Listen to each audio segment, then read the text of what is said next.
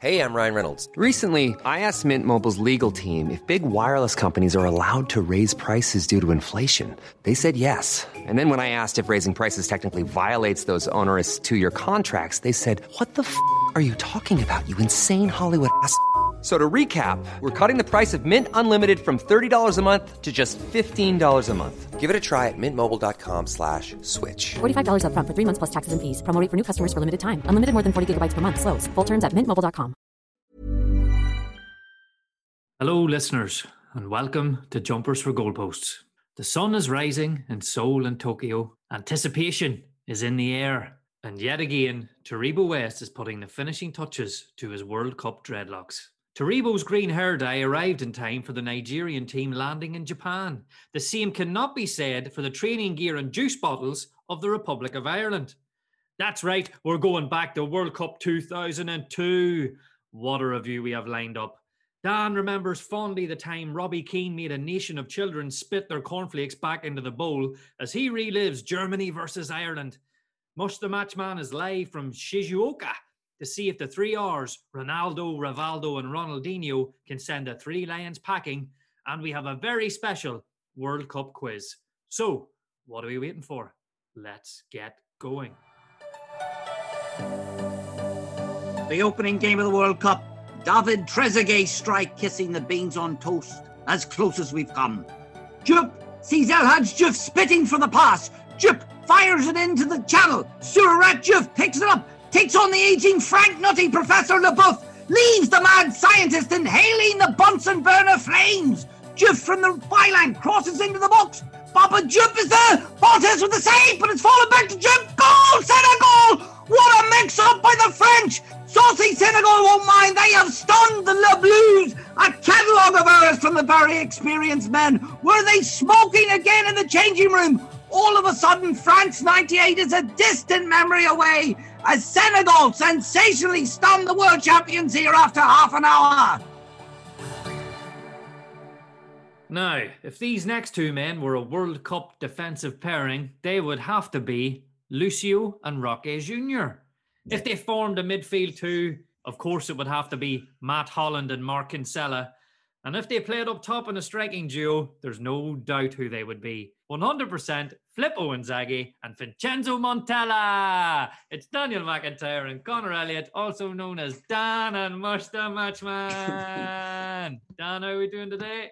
Doing great, Stephen. Buzzing for the 2002 World Cup. Just brought back many championship manager memories there when you mentioned Montella. So buzzing for this. Matchman, are you looking forward to this trip to South Korea and Japan? Yes, I am, Steve. Uh, just want to clear something up here. Dano, you're definitely Rocky Jr. in that partnership.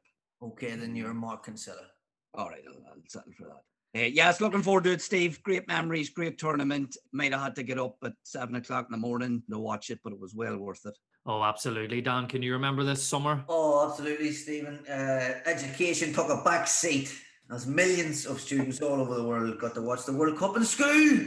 And we were some of them, thankfully. Uh, what a time to be alive, uh, to be teenagers watching a World Cup. You know, I'm kind of glad we were teenagers because if we were the the age of drinking, like I don't know if I would have fancied getting on it at half six in the morning. Like by by lunchtime, you're you're done. Like whole country was cooked, hey, wasn't it? I don't think anyone worked uh, summer of 2002. So, Oh. Matchman, you've got a retro World Cup 2002 jersey on for us today. It's a solid effort. What have you got for us? Yes, the kit I'm wearing is the Republic of Ireland home jersey from the 2002 World Cup. Unbeaten in the group stage wearing this, a real eye-catching jersey which sticks out in the minds of Ireland fans. Let's be fair, very rare did the Republic have a poor effort of a home jersey. Of course it was a green colour. If it wasn't green, there would have been some serious questions. The jersey was made by Umbro, who debuted their kit designing skills for the Republic of Ireland at this World Cup. No pressure, Umbro, but I feel they delivered. A classic warming green colour with a white round neck, a white trim by the sleeves with a smaller black trim. Don't know why, but it worked. Contrasting white trimming around the rest of the jersey. Sponsored by eircom, the Republic of Ireland had finished a long partnership with Opel, and in came the Ireland Telecommunications Company, who put their orange logo bang in the middle of the kit, and it didn't look out of place. and it tied in well with the Republic of Ireland crest of the football shamrock and a dash of orange in it. They also gave Mick McCarthy a free phone, but he couldn't get to grips with it and use it. Maybe that's why there was a hold with the kits and the training gear arriving. Fullback Stevie Finnan, Ian broke a man's heart with his left peg, and his uncle Gary Sixpack of Kelly's wore this.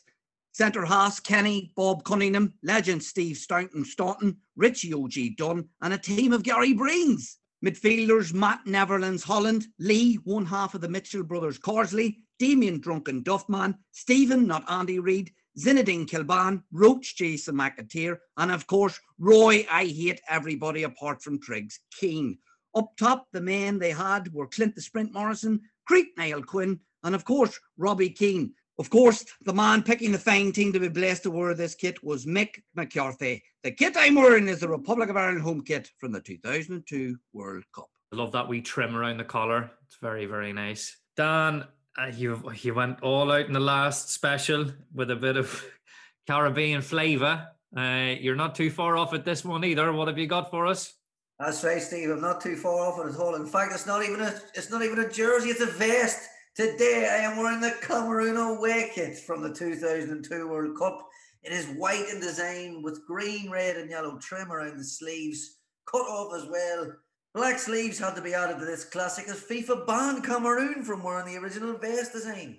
Two badges attached with the lion image on the heart of this shirt to get the Cameroon players pumped.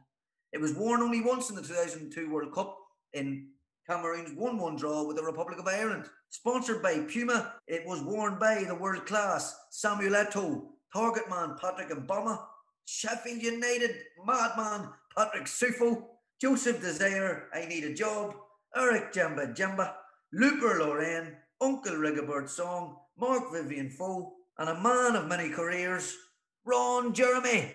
Yes, today I am wearing the Cameroon away shirt from the 2002 World Cup. That header from the Battle of Bramall Lane played in this World Cup. He was in the Cameroon squad. I got the shock of my life when I was researching it and looking for the man that wore it, and there he was, Patrick Suffo. The same season that he lost the plot at Bramall Lane, he was brought to the World Cup. Cameroon must have been short of players, eh? Big They style. short numbers, all right. Oh, absolute legends in there. Uh, a young man, so good. They named him twice, Eric Jemba Jemba. Yes, a legend for any reason other than his playing style. He was he was brutal, although Mush, the match man, had a deep love affair with Eric Jemba Jemba in his teenage years. Uh, He did not, and I don't think he played too much for Cameroon to be fair. He also had a gambling problem and played in the SPL. Okay, so moving on now, it's time to look at those teams who qualified for Korea Japan 2002 and also those teams who missed out either via the playoffs or they just completely underachieved in the qualification round. Dan, it's over to you. Thank you, Stephen. And yes, the road to the Japan and Korea was an exciting one. Automatically qualifying was defending champions France, who would be the last set of champions to automatically qualify for a World Cup, and dual co hosts Japan and South Korea. We'll start things off at the European qualifications with the home nations and Scotland just missing out, finishing third, two points behind Belgium in Group 6, topped by the matchman's favourites Croatia. Northern Ireland Wales suffered miserable campaigns, finishing fifth in Groups 3 and 5, respectively. England would top Group 9 in dramatic fashion with David Beckham's last gasp equaliser v Greece, allowing them to pip Germany on goal difference, and the Republic of Ireland, who finished second in Group 2, which was topped by Portugal. And the big story here was that Ireland pipped Holland to qualify, and this overall was a huge headline as Holland had been semi finalists at the World Cup 1998 and indeed Euro 2000. The playoffs would see Belgium beat Czech Republic, Germany beat Ukraine, Turkey thump Austria 6 0, and the mighty Slovenia upset a talented Romania team 3 2 on aggregate. Top scorers in Europe was Andrei Shevchenko, who sadly would not grace the World Cup with 10 goals. Denmark's Ebbe Sand with 9 goals, two men hitting 8, Henrik Larsson and the Portuguese Pauleta.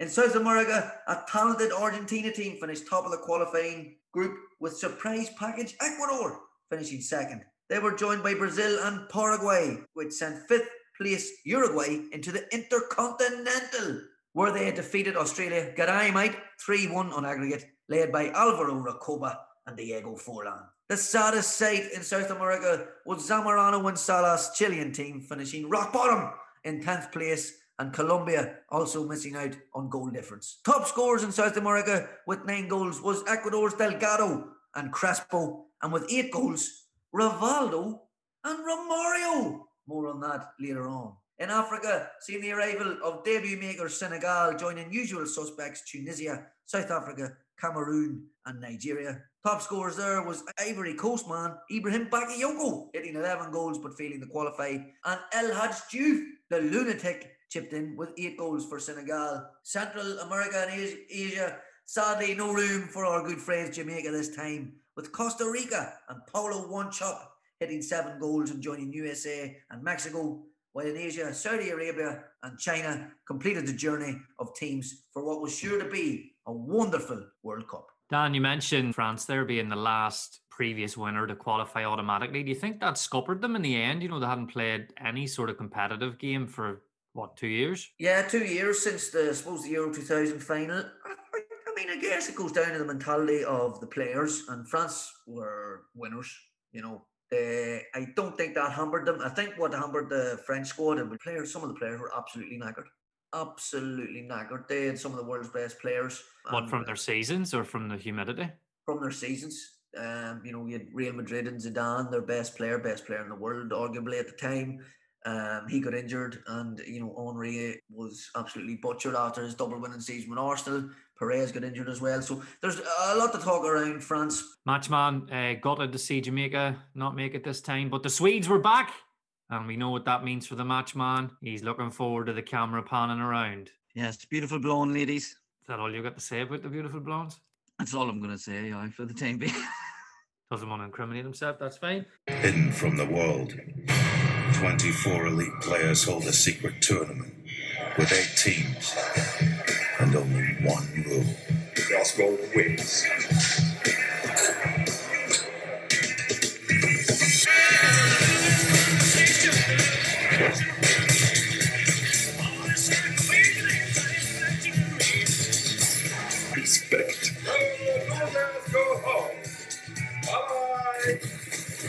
That was the brilliant Nike Cage advert before the World Cup 2002. Ua Cantona was on a boat with 24 of the world's best players. The final seen Thierry Henry, Totti, and Nakata versus Ronaldo, Roberto Carlos, and Figo. And the team of Henry, Totti, and Nakata won when Totti went down to tie his shoelace. Eric dropped the ball into the cage. Henry ran, jumped up on Totti's back, and headed the ball over the little Roberto Carlos and into the tiny goals in the cage, which meant that Ronaldo, Roberto Carlos, and Figo were chucked off the boat, and the winners were Henry, Francesco Totti, and Nakata. What an ad!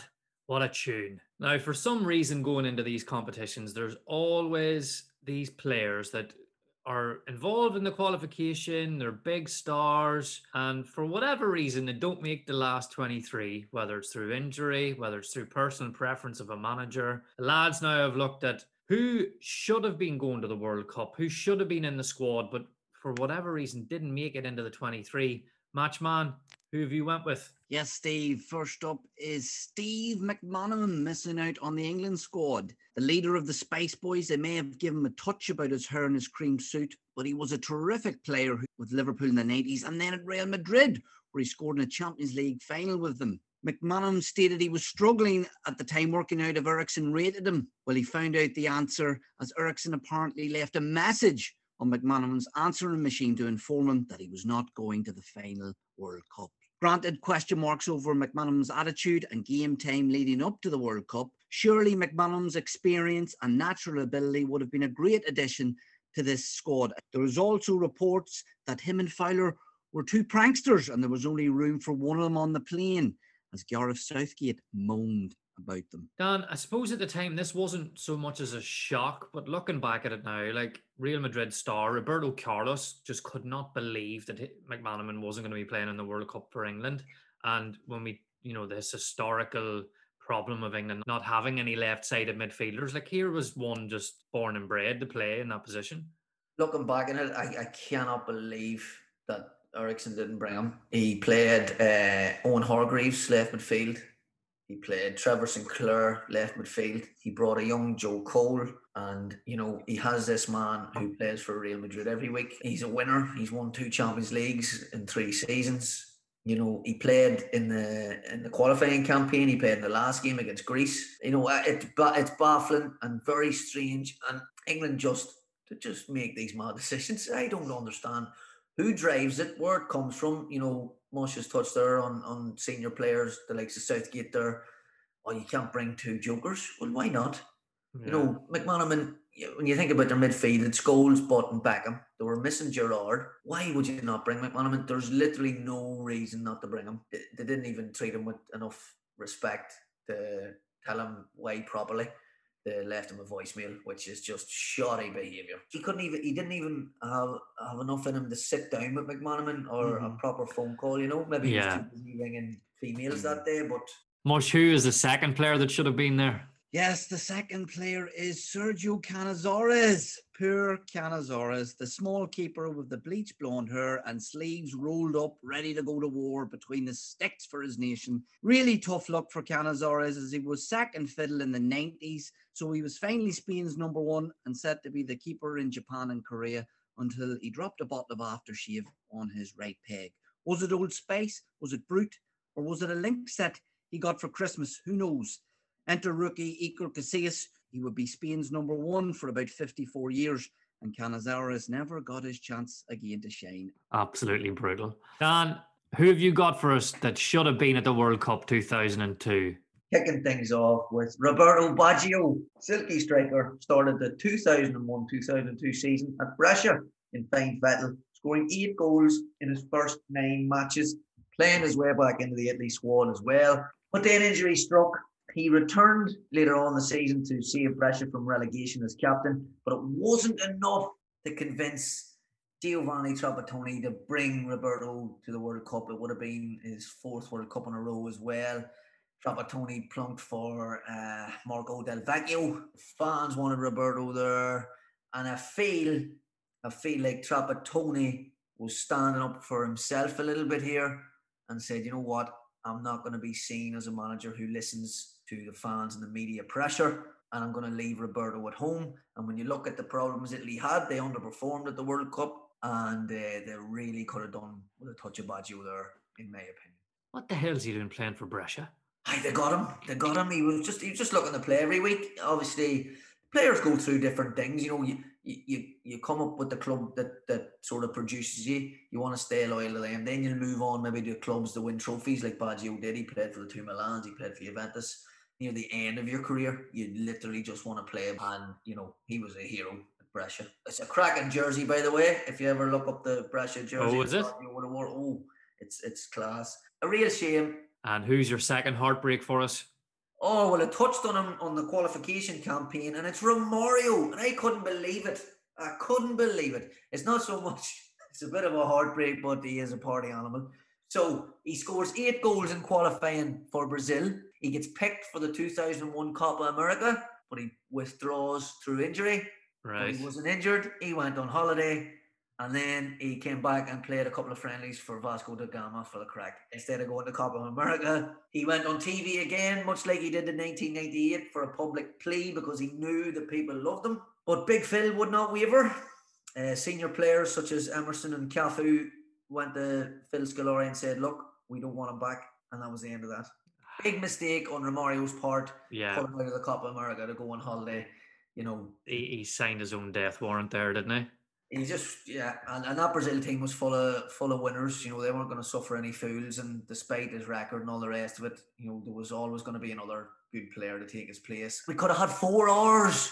Completely different dynamic though if he's in there, right? Like who, Oh, who plays? would have been- they were already gung ho, but it would have just been oh, that would have been unbelievable. I don't even know what what system you play, hey, but uh, it would it would have been class. Four two four maybe. it would have been with, with Carlos and Cafu, party or back four. Oh, it would have been brilliant. But It would have been I, a back, I back I back Scolari on this one. Yeah, I think he, had no choice. Mush, it could have been f- the five hours actually, because of obviously Rocky Junior's an hour.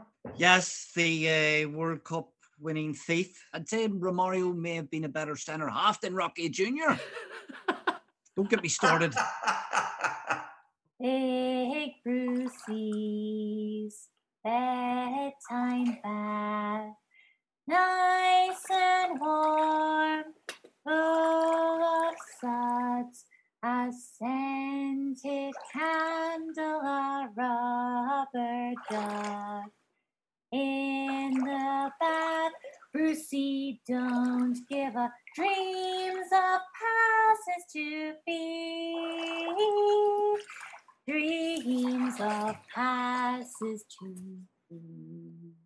Okay, Dan, I've got the story ready. Can you just check that Brucey's already in his bath? Steve, I'm sorry to disturb you in the bath. I know you jumped in early this evening. I've got Roy at the door and he's got Triggs with him and he's absolutely filthy. So Roy has asked if uh, Triggs can join you in the bath tonight. I'm not going to say no to Roy, so in he comes. Jump in there, Triggs. Good boy. Uh, Brucey will scrub you down and maybe you can give Brucey a wee rub as well. Good man. Enjoy, Brucey. Okay, Brucey. This week's story is by Roy Keane. On Thursday morning, I got a call from Tom Humphreys at about 7:45, and the Irish Times was about to print. The article appeared on Thursday morning. It expressed exactly what I felt. I believe people at home had a right to know the truth. We were told there was a team meeting at 7:30. I knew damn well what it was about. Tom's article. As we were finishing dinner, the hotel band started playing. Steve Finnan was sitting beside me. I asked him how his ankle was. On the mend, he said, but he might be struggling for the opening game against Cameroon. I was lucky, Roy, Steve said. I was walking when I put my foot in the pothole. If I'd been running, I'd have broken my ankle. What we'd been faced with out here was, we both agreed, unbelievable. All the players felt the same. They'd been talking about it all week. Come to think of it, Irish players have been talking like this forever. At 7:30, McCarthy arrived in the restaurant. The staff were with him. Okay, lads, we're off at 8 o'clock tomorrow morning. Get your bags packed and tagged. And while we're here, he went on, whoever's not happy with anything, I'd like them to say it to me. I knew what was coming, but I was cool. My conscience was clear. I had told him privately what I was unhappy with. As team captain, I'd said my piece the other day, no need to repeat it. I picked this island, and if anybody's not happy, they should tell me now, he repeated. Keep cool, Roy. They're dangling the bait for you. Don't bite. The atmosphere was heavy with the sense that trouble was brewing. They all knew now what the meeting was about. He's going to try and sort me out publicly. Be the big man, the manager. I was calm. Roy, you don't seem to be happy with something. It was pathetic. Well, Mick, I said, why didn't you say that from the start? We've talked about this in private. Why aren't we having this conversation in private? Well, you've made it public, he said, whipping the Humphreys article from behind his back like Paul Daniels. What do you mean, made it public? This interview with the Times. Mick, do you not think I've seen the interview? You call this setup man management. You're going against your teammates now, he went on. Look, I've seen the interview. I promised Tom last Sunday I'd do a piece with him. I spoke to him yesterday. I stand by everything I said. The interview's fine. You've gone against your teammates, he repeated. You never wanted to play for your country. You were supposed to go to Iran and you didn't. You faked an injury to get out of playing for your country. Oh, he's on a roll now. You know that's not true, I responded. You spoke to my manager. You know I wasn't right for the Iran match in Dublin. You thanked me for coming to Dublin. You agreed the 2 0 was a good result. I was angry now. He was bending the truth. You call this man management? I went on. You were there. You know the truth. Mick, you're a liar. What was he doing this for? Suddenly I snapped. All the F ups and bullshit I and every other Irish player had put up with for 10 years flashed through my mind. Harry's challenge, the piss up in the US Cup, in Cyprus, Paul McGrath, Dennis Irwin proving himself, the Duff hotels, the jokes about the Irish and English dressing rooms, which ate into my soul, the cheese sandwiches in Holland. Most of all, the conversation in my house when this prat agreed with me and promised would do it right this time. And here he was playing Billy Big Boss in front of people who knew the story, who'd been there, gone along with this farce. Walking on eggshells around me? Nah. Walking on eggshells around the truth. Taking the piss out of the Irish people. The fans were supposed to love. And I'm the captain of this? Biting my tongue, going along with all the bluffers. Was this what I'd worked all my career for? To come here and go along with this crap? Sending coded messages to the fans through the Irish Times. My sin to hint, hint at the reality. And now I was in the dock. Captain Fantastic, counsel for the prosecution. All of this raced through my head as I sat listening to the worst accusation of all that I had faked an injury. Nah, not having that. Not from this impostor. McCarthy running on the pitch after we got a draw in Portugal in the qualifiers and grabbing me. Just stand at me, Roy, for 15 seconds. Let the press get a photograph of the two of us together. It'll look great. I didn't rate you as a player. I don't rate you as a manager. And I don't rate you as a person. And you can stick your World Cup up your arse. I've got no respect for you. But if you don't respect me, I don't think you can play for me. And at that, I got up and left the room. Good night, Brucey.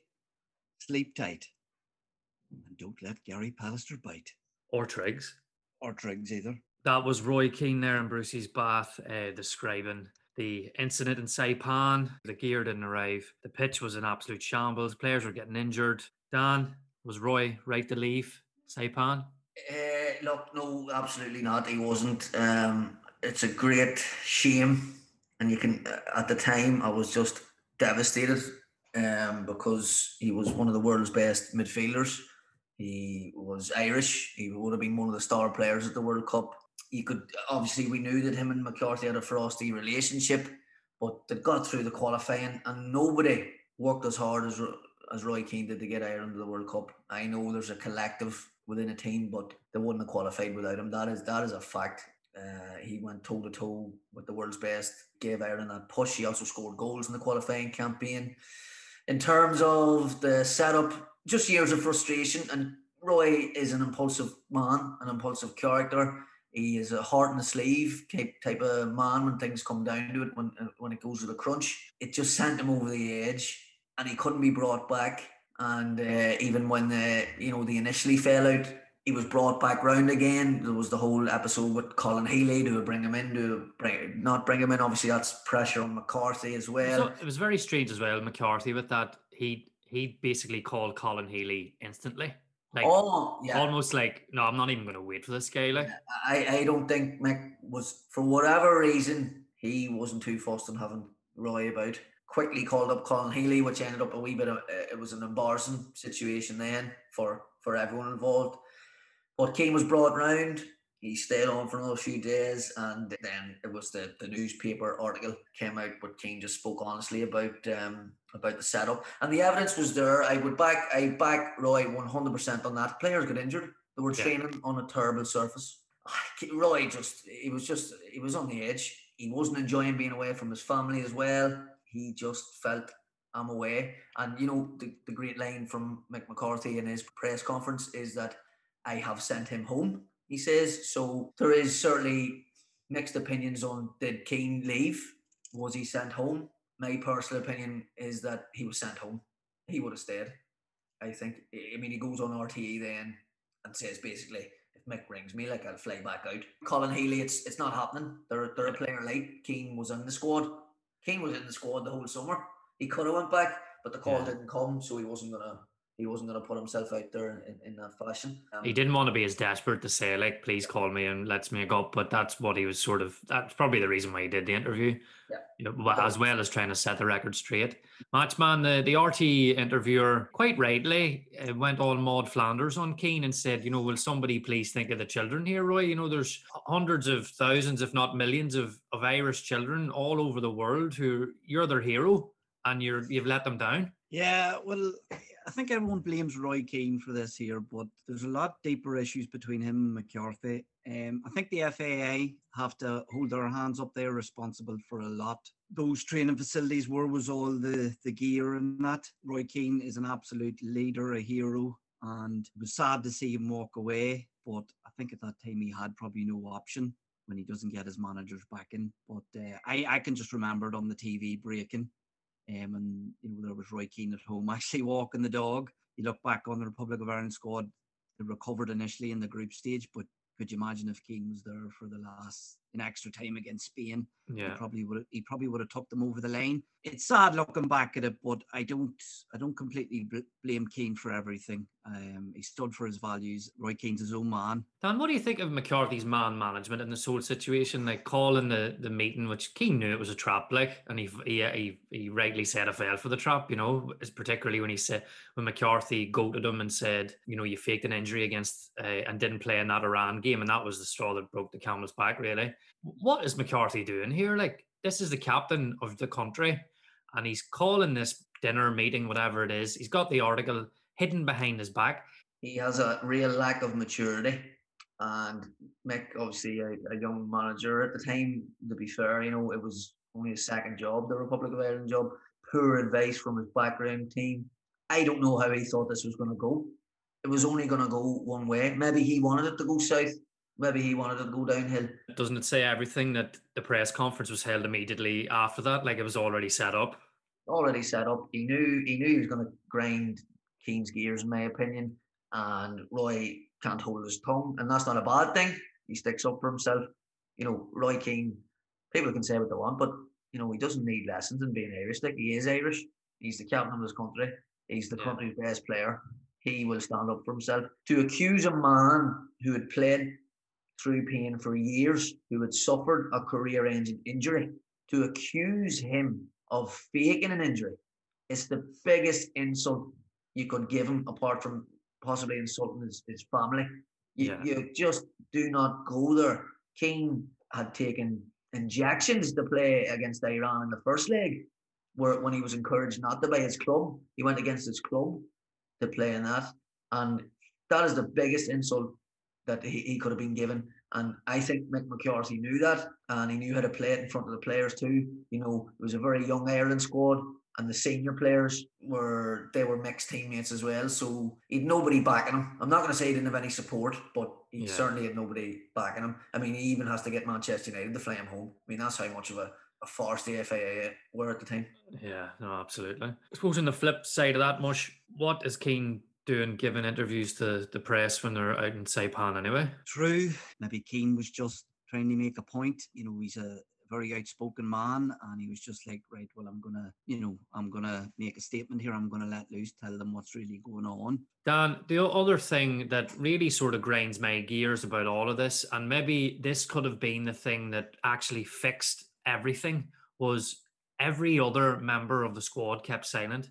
Now, I can understand when it's young players, but the likes of Quinn, Staunton, they've gone through exactly the same thing. Behind the scenes have went, this is a disgrace. They said nothing. Uh, and, and it's very easy for them to say, Oh look, I just wanted to play at the World Cup. You're losing your best player here. I know. Like it's so narrow minded, isn't it, when you think about it? really narrow minded. There's a bit of selfishness involved. I think, in particular, I think Steve Staunton was a little bit out for himself as well. He w- would be would be made captain. Niall Quinn, I think, maybe a little bit of shock with Niall Quinn. He's fairly articulate. and He's a smart man. And then there was Alan Kelly in the, in the backroom team, and as you say, I mean Finn and, and, and a few others who got injured. You know, they should should have probably stood up and supported Keane as well. I think I think the whole thing caught the squad off guard. The squad didn't even have time to compute what was going on. Maybe. It just happened so fast, like he was gone. He just had no backup, no backup at all, no support. He's the more I'm talking about it here, he was really hung out to dry. It's a great shame, really. It's a shame for Mick McCarthy, who was sacked a few months later. It's a shame for Roy Keane, who missed out on a World Cup in his prime, despite playing in 1994. It's a shame for the FAI. It's a shame for the fans. There was no winners here. Again, I think it's important. People look at if, people look at the facts. People need the facts. The bottom line run about management, man management, dealing with players. If a manager is going to step up in front of a group of players and staff and make make accusations against any player, whether it be me or Robbie or Duffer or whoever it was, there's going to be trouble. There, there is. You're on about management and getting a group together. And again, I don't know how many games we played to qualify for the World Cup. Somebody might tell me in the audience or Google it or whatever. I think it might have been with the playoff games. I think it was out of 12 or 14. I think it was. How many? 14, right. I think I missed. Thanks, Mick. I, uh, Oh, I think I missed one match. I think I did. Somebody might put. I think I missed one match, and then on the eve of the World Cup, there's a meeting with all the players. Don't forget the kit and all that. That was all sorted out. I'm sick of repeating myself with all that stuff. That bit. And you're sitting with a group of players. You're flying on the next day. It's your official train, and there's a meeting called in front of everybody, and there's accu- accusations made against me about missing one game in the whole campaign. You know, what are you expecting? No, I, totally. It's such a loss for you to give up on that World Cup. Do does any party ever think, oh, we should have played that World Cup and then just got the hell out of there? is a situation that I wish hadn't kind of panned out that way, of course. But again, I know it takes two to tango, and I have to look at my own part, of course. But I just think, well, again, I honestly, but like the United stuff, what was I supposed to say? You know, I've, I've missed, I've, I missed one game, and the medical staff were involved in making this accusation against me in front. But even if you again pulled me one to one, and this was on the eve of the World Cup, it wasn't three months earlier or three months later. We're flying out tomorrow, and you put in front of all the group. Please tell me whatever. There's people in there who run businesses. I love to think, what do you think was going to happen when you make accusations against, I suppose, a character like me, whether it be a senior player, a cap. Forget about the captaincy. I think if I was sitting there and mixed it up and made accusations against and any of the other players, I'd be going, oh, where are you going with this? So yeah, no, I don't. That doesn't keep me awake. I think I was fortunate enough. Again, I'd, I'd obviously played in the '94 World Cup. I've experienced the World Cup. I had a taste of it, and I, I, I kind of don't think the baggage from Saipan. I don't really carry around with me. Okay. I think other people should carry it around with them, not me. So now we're going to look at one of the games of the group stages. It involves the finalist Germany against the Republic of Ireland, and just an absolutely brilliant moment that we had to cover. Dan, you took a look at this. What happened between the Germans and Ireland? Oh, a superb group game on the 5th of June 2002 at the Kashima Soccer Stadium, refereed by David Beckham's mate, Kim Milton Nielsen. Germany would arrive with a 4 4 2 with Oliver Kahn in goals, a back four of Metzelder, Linke, Frings, and Ramelow, Christian Ziege, Bernd Schneider, Dietmar Hamann, and Michael Ballack in midfield, and a front two of the two giants, Carsten Jancker, rhymes with, and Miroslav Klose. Republic of Ireland would arrive with a 4 4 1 1, and Shay Given in goals, a back four of Steve Finnan, Steve Staunton, Gary Breen, and Ian Harte, a midfield four of Gary Kelly, Matt Holland, Mark Kinsella, and Kevin Kilbane. Damien Duff in the free role behind Robbie Keane. Germany came into this game needing a victory to guarantee passage into the knockout stages. The Irish had to avoid defeat to ensure the qualification remained in their own hands going into the third match against Saudi Arabia. Having thrashed the Saudis 8 0, the Germans were brimming with confidence, and it showed in the early exchanges with Miroslav Klose already on three goals for the tournament, looking particularly menacing. And it was no surprise when he took advantage of a lapse in the Irish defence to nod home a Michael Ballack cross from out wide. The majority of the Irish fans who were behind Shay Given's goal were stunned into silence. 1 0 to the Germans after 20 minutes. At this stage, it looked like it was going to be a long day at the office for the Irish players and fans, with Germany heaping on the pressure. A few minutes after Klose's goal, the ball, however, fell to Matt Holland in similar circumstances to his goal in the opening game against Cameroon. Unfortunately for Roy Keane standing, this time the ball flashed narrowly wide. Despite the Irish pressure, the Germans maintained their narrow lead, leading into the half-time break. In the second half, Ireland continued to press for the elusive equaliser. Ten minutes into the second half, Damien Duff drew a fantastic save from Kahn. Later in the half, Matt Holland came close to securing an equaliser, but, was denied by the woodwork.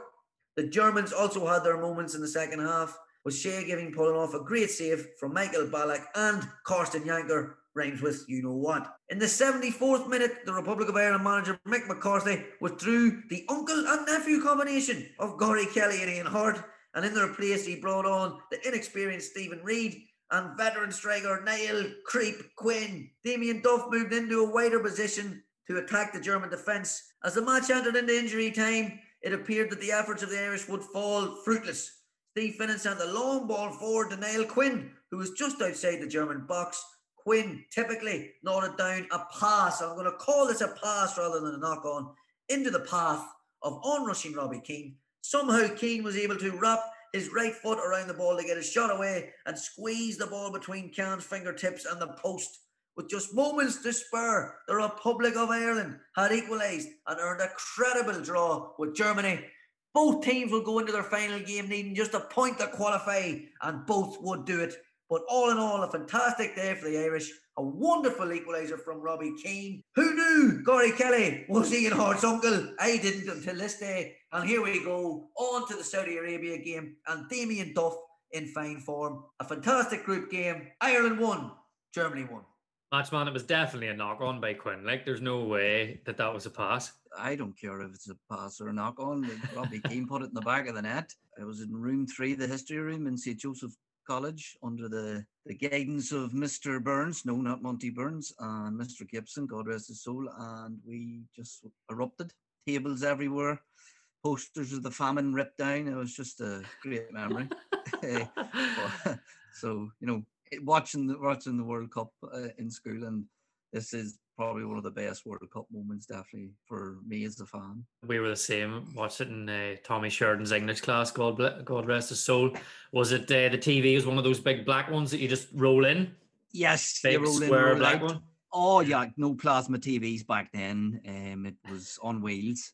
It's like something from Robot Wars. In terms of this game, then um, Ireland given as good as they got here against the Germans. Without a doubt, they, you know Ireland had some talented players. They really went for it. Like D- Damien Duff when they moved him out wide, uh, Kilbane as well too. But they actually had a lot of the possession. Germany didn't really look like they wanted to get a second goal, and Ireland had a lot of the ball in the second half, and they got the rewards deep in the injury times. But is that the only goal that Kahn conceded in the It in the tournament until, the f- final? Yep. That's is unbelievable. Like at that level, isn't it? Uh, we've obviously touched on Keane here, but there's another Keane and a, a young man in behind him by the name of Damien Duff, the Duff man, who were young and, and making a name for themselves here. Oh, superb! Uh, it was actually, I think, a really good uh, tackle move by McCarthy to free up, free up his two best players. Just two banks of four behind them, two two solid sets of units. We had Duff in the free role, and he, he had a brilliant World Cup. He obviously going to score against Saudi Arabia, and he ran riot against Spain. He was excellent. It was a world class performance. He was at Blackburn at the time, but he was getting great attention from the big clubs in England, Manchester United and Chelsea, most notably. And Robbie, you know, he was at Leeds at the time, wasn't playing every week, was being rotated, but he was certainly gaining attention as well. And there's not too many better finishers at this World Cup than Robbie Keane. Right foot or left foot, Keane could finish. Into the last few seconds here. The Germans still lead thanks to Klose. Who else was it going to be? Kinsella has the ball. He lumps it up. Hit and hope. Creep Niall Quinn. He jumps. He must be at least 12 foot in the air. He flicks it on. Oh, Keane runs onto the box. Tuppeny nudges it in front of him. He avoids a German saw doctor. Keane shoots. Goal! Oh my God! Keane has done it, not Roy, as he's at home walking trigs. But Robbie, Ireland players going mad. Growing men crying in the stands. This is truly a World Cup moment. Oliver Kahn is livid. He is already an angry keeper. The watering holes will be dry tonight in Ireland. Eamon Dunphy will have fallen off his chair in the RTE studio. There will be not much work done tomorrow in Ireland. It's Germany one, Republic of Ireland one. Okay, Mush. So we've got a wee segment on USA coming up, and I believe your mate Chip is back. Oh, yes, no better man to give us a bit of analysis on the USA than my mucker and everyone's friend, top journal, football DNA. It's Chip. Don't leave it. Hey guys! Thanks for having me back for the big finale, man. Ah, I can't believe we made it to World Cup 2002 because we absolutely sucked in 98. In 2002, the MLS was barely seven years old, but it had already helped get American players exposure to a competitive league. Coach Bruce Arena had several options at his disposal. Aside from the core veterans like my boy, KC, he had many youngsters from the 99 Under 17 World Cup squad. Joining Clint Mathis and Claudio Reyna was Landon Donovan and DaMarcus Beasley. Although no one knew it at the time, this team was about to make history. True American heroes like Hulk Hogan or NSYNC. We entered the tournament having won just four World Cup finals games in 72 years. Not bad, but not playoff material either. Due to the time difference, we played Portugal on E ESPN2 at 4:55 a.m. Eastern Time on June the 5th. I can remember having to get my brother Dale to bitch slap me. I was so tired, man. Portugal, a team loaded with ringers like Luis Figo, were favourites to beat us and win the group, but we whipped their ass 3 2. Thanks to touchdowns from John O'Brien, an own goal by Jorge Costa, and then Brian McBride provided what would be the game winning score. He sneaked in between two Nando's defenders like the cat burglar Malloy, and he slammed home a diving header off a perfect cross from his former Milwaukee Rampage teammate, Tony Sanneh. The important thing was to come out quick, said McBride, adding, We needed to make sure and put them on their heels, and that's what we did. Correction, Brian. We put them on their heinies. The American Eagles played well despite some mixed results in the first conference group. On June 10, we tied with co host South Korea 1 1. Four days later, we lost to Poland 3 1. No matter, we finished second in Group D and clinched a spot in the playoffs, where we faced our close rivals, the Latino Heat, Mexico. Not even Speedy Gonzalez himself could have stopped the U.S. steam train. McBride's goal after just eight minutes and another from Donovan helped us cruise to a 2 0 win. Andale, andale, Iba, Iba! We were catapulted straight into the quarters, baby. Mexico's coach at the time recalled, We usually beat them, to lose was a big deal, especially because it was a World Cup game. To me, the rivalry between Mexico and the USA has now started. Well, if it's just started, dip that in your salsa. The American nation was now gripped. Soccer had caught the attention of everyone, including Spider Man, aka Tobey Maguire. The United States and Germany faced each other on June 21. We played the same 3 5 2 flying duck formation that defeated Mexico, but we were the clear underdogs, like Rocky Balboa going into his fight with Drago in Rocky 4. But in a tournament where surprise results had become the norm, we were feeling good that a win was possible. We dreamed of a big victory, like when we destroyed the Germans in World War II. On a day where we outshot the Germans 11 6, we could not score on Oliver Kahn. He was literally a wall. At the other end of the field, a Michael Ballack header in the 39th minute was all the Germans needed to win the game 1 0. Controversy was also a big part of this matchup. We were the victims for once, people! In the second quarter, a strike bounced off Kahn and hit the left arm of defender Torsten Frings, who was standing on the goal line. The ball nearly crossed the line before Kahn grabbed it. Scottish referee Hugh Dallas didn't whistle for an illegal. It should have been a penalty kick as it was a clear handball. This isn't baseball or basketball, guys. Come on! Goddamn Scott's having too much bootleg liquor! Sorry, I lost my cool there. I haven't had my fruity pebbles today yet.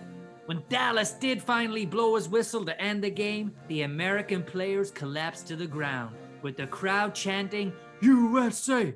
USA! At the end of the match, the players walked off the field with their heads held high. This time, they had advanced to the quarterfinals and showed the world they were no doormat, but rather a team that could get results at a major soccer competition. First the world, next the universe. I'm Chip Dunleavy. Back to you in the studio, Simon. Match man, I've asked you this a thousand times, but my memory deserts me. Where, how, and when did you meet Chip Dunleavy? I met him at a bus station. We were getting a bus to, uh, sorry, I was getting a, a bus to a scooter concert. I was on my own. A few of the lads had dropped out, and there came on this fella wearing a, one of those, you'd see these patriotic Americans wearing a the red, white, and blue shirt with the stars. Looked like he's from Texas. This boy comes on, big cowboy hat and all, and there's me just with a Kappa tracksuit top on and thinking, what the hell, where's this boy going? And then he sat down in front of me and he says, Do you want a tin? And he says, What's a tin, man? And just got going from there, you know. And he thought, I says, Do you want a tin of harp? He thought I was going to actually whip out the musical instrument harp. But uh, as we got to know Chip, I did dodge him though at the scooter concert because I had enough on the, the bus journey up. That's brilliant, mate. A very logical explanation.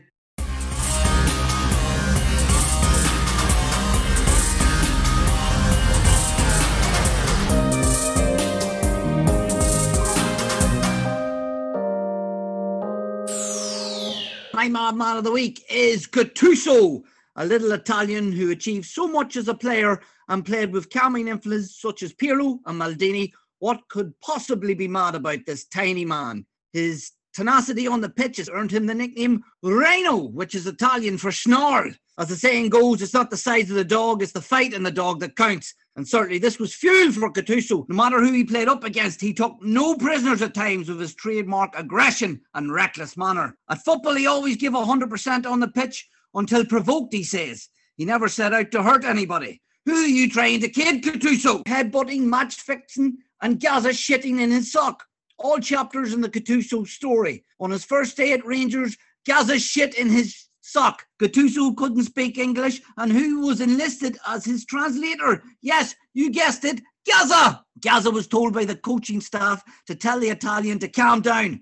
However, in true Gazza style, he informed Gattuso he needed to keep up the intensity if he wanted to play regularly. Gascoigne had taken him suit shopping on one of the first days at the club and brought him to a tailor and informed Gattuso that Rangers had a partnership with this suit shop. Gattuso was horrified by some of the tartan suits that were on offer, but was even more horrified when Gazza told him that there was no partnership with the tailor and Gattuso would have to pay the £10,000 bill. Gattuso's face, which is permanently pissed off, dropped. But Gazza, being the top bloke that he was, paid the bill. His no nonsense style went hand in glove with the rough and tumble of Scottish football, as he was a regular for Walter Smith.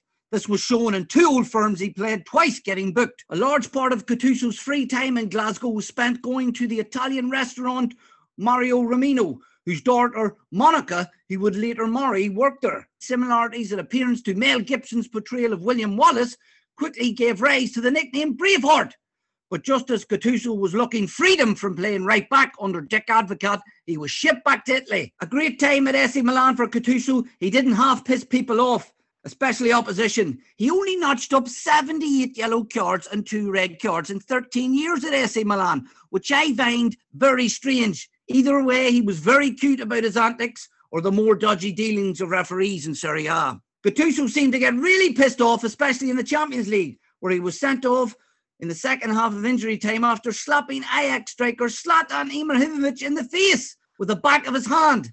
His temper caused him further problems at the final whistle of Milan's 3-2 defeat to Schalke in the Champions League, as Gattuso was seen seeking out Christian Poulsen, a Liverpool legend. And then Milan's Champions League tie against Tottenham Hotspur, Gattuso pushed Spurs coach Joe Jordan away by the throat during an incident on the sideline.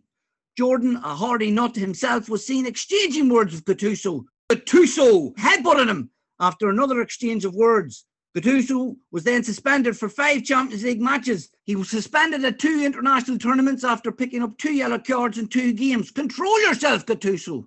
After he won the 2006 World Cup final, which had the mad Zidane versus Materazzi bout, he was seen running around the pitch celebrating in his underwear. UEFA had to tell him to put some freaking clothes on. Gattuso had a touch of double vision in a game where he ran into Nesta, claiming he didn't see him, and he could see four Zlatans on the pitch, who now was his teammate after being slapped a few years earlier by Gattuso. His name was dragged into an investigation about a betting ring in the 2010-11 season. He dramatically promised to kill himself if found guilty. Despite Gattuso being a rat on the pitch, he still has an honour list which includes 468 appearances for AC Milan, where he's in their Hall of Fame. He won two Serie A titles, two Coppa Italias, two Champions Leagues, 73 caps for his country, where he notched one goal against England and won the World Cup. And life after football, Gattuso opened a fish shop in his hometown, and word has it he personally batters each fish. He now has entered the world of management, and by God, help them players. My man man of the week is Gattuso. No love lost between these old foes. Scholes sees a candle in the wing. He pings it to Rocket Man Owen into the box. Takes a touch. Checks it past Pochettino. Pochettino, Pokemon, Postman Pad. Penalty! Owen hits the deck under Pochettino's challenge. Owen may have fell over. Poch's Rapunzel her. It's Beckham. The skipper steadies himself. He shuts the newspaper headlines out of his mind. He steps up.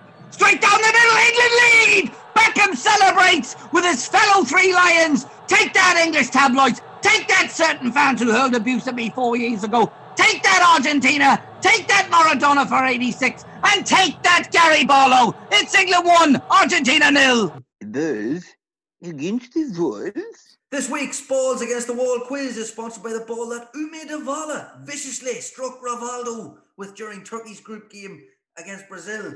This ball was stolen by mad Turkish goalkeeper Rüştü Reçber, who now does keepy uppies with it every day in his front garden. Oh, what a ball. Yes, welcome to the Balls Against the Wall quiz, the quiz where I pit Dan against Mush to see who has the best football knowledge. It's 6 4 to Dan going into this World Cup special.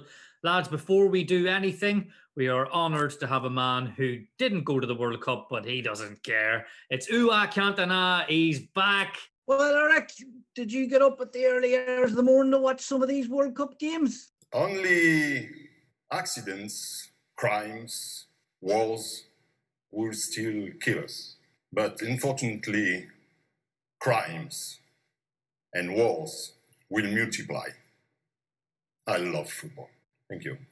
Ah, good stuff. Good stuff. Good to hear, Eric. Lads, we need your player buzzers. And this week it is any player who played at World Cup 2002. Dan, who are you going for? Cafu! Matchman, who have you went with? Neufel! This week we are playing for the number two in the charts, right at the end of June, so middle of the World Cup, and that was the logical song by Thomas Scooter, the producer, Kushak. Oh, what a tune! Gonna need this, gonna need this. It's a thumper. You will know when the quiz is over when you hear this noise. Absolute load of nonsense. Absolute load of nonsense. Question one: Who was voted best young player at World Cup Neufel. 2002? Mush. Landon Donovan. Landon Donovan is correct. Name any of the three Spheriks, the official World Cup mascots. Cafu! yes, Dan. Miyagi. I want a clue. No, Miyagi is not one of them. Uh, Matchman. Mr. Spockle. Surely that's two out of the three. I might just give you a point. I'm going to give you a point each for those answers. But they're, not, they're not the right answers. It was either Ato, Kaz, or Nick. Who wore the number 15 for Brazil? Cafu! Yes, Dan. Cleberson. He did. Oh, what a shout, Dono! Correct. Number 15, the age of his wife. Yeah, yeah. That's also true. Who scored Denmark's second in their 2 0 win over France? Cafu. Yes, Dan. Ebbe Sand. Incorrect. Mush Jon Dahl Tomasson. Is correct. Oh, a fine striker. Which ex Premier League manager played at the back for Argentina? Cafu. Oh, Yes, Dan. Pochettino. Pochettino and his Rapunzel hairdo wore at the Yeah, back. Very Spursy performance against England from him. How many points did France have by the end of the group stage? Neufel. Cafu. That was Mush. Uh, one. One is correct. Yeah, Unbelievable. her tournament. Who did Turkey beat in the last 16? Cafu. Yes, Dan. Oh, God. Oh, pass. I went blank. Goodness me, I had it. Matchman? Japan. Japan is correct. Who wore the number two shirt for England? Cafu. Yes, Dan. Danny Mills. He did. Oh! It doesn't sound right. Doesn't. no. Who managed Germany at the tournament? Neufel. Yes, Mush. Rudi Völler. Rudi Völler did. Who was Germany's sub goalkeeper? Neufel. Cafu. Uh, yes, Mush. Angry Jens Lehmann. It was angry Jens Lehmann. Ronaldo won the Golden Boot, but how many goals did he score? Cafu. Yes, Dan. Eight. Eight is correct. Absolute load of nonsense. Absolute load of nonsense. Okay, lads, we are going over to Eric with the scores. What are the scores, Eric? Daniel. Six. Conner. Six. Oh! oh, it's a draw, lads. It's Go a for it. draw. I thought that was close, all right. It's six all, so we're gonna have a little decider here. Oh, my God knows what you have.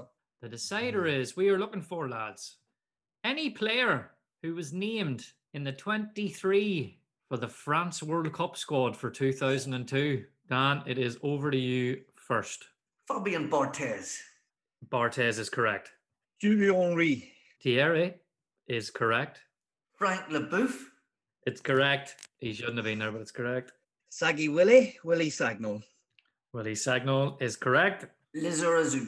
Lizarazu is correct. Thuram. Thuram is in there. Desai. Marcel is also in there. Jokayev. You're going with Youri Djorkaeff, are you? Mm-hmm. He wore the number six. Uh, Vincent Candela. Can't believe you just went with that, Dan. But yes, he is in there. The headbanger Djibril Cissé. Unbelievably, he is in there. I knew he was there. The And Anelka sitting at home. David Trezeguet. David or David for those French David, speakers David. is in there. Tweety Bird Mikaël Silvestre. Oh, good shout. Michael is there. Patrick Vieira. Paddy V was there. Claude Makelele. Claude Makelele, still at Madrid at this stage, I think. And he was there, number seven. Zinedine Zidane. Zizou was injured, but he was there. He had a stint at Fulham. Your boy Christanval at the back. What a shout, Mush. Christanval was in there, yeah. The ponytail wonder, Emmanuel, named after a famous film. Petit. Emmanuel Petit is correct, Dan. Wiltord. Oh, Sylvain Wiltord is correct. oh, this is getting sticky. This is st- a man he's that now. Bound to be down to the bones. Uh, 18 years have got. oh, jeez. I'm gonna go with Christophe Dugarry. That waster was in there, yeah. Oh, I'm gonna go with the keeper. Okay. And I think he was in the French squad for a long time. Coupet. Gregory Coupet was in there. Yeah. Johan Micoud. Yes, Yuan Micoud is correct. I'm gonna go with the other keeper. I think. Is Ram How are we spelling that, Mush? or uh, Me? Yes, we'll give you Ram or Rame. Rame. That's 22. So, Dan, it's back to you for the last man. Torn between a couple. There's a couple of retro men. One at Parma, one at might have been at Middlesbrough then. I don't know. Boghossian. I can't believe you've got that. That is correct. Oh, what a shout! Well done, lads. You've named all 23. I'm not going to give you another one. I just think we need to say fair play. You have named the 23 between you. You can have a copy each of the logical song, all right? Oh, that's uh, thank you, Steve. That, that, that means a lot.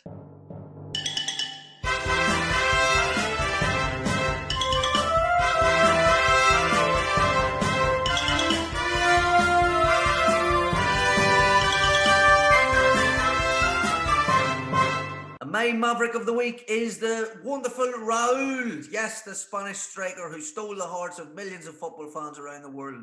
His early career began at San Cristobal de Los Angeles.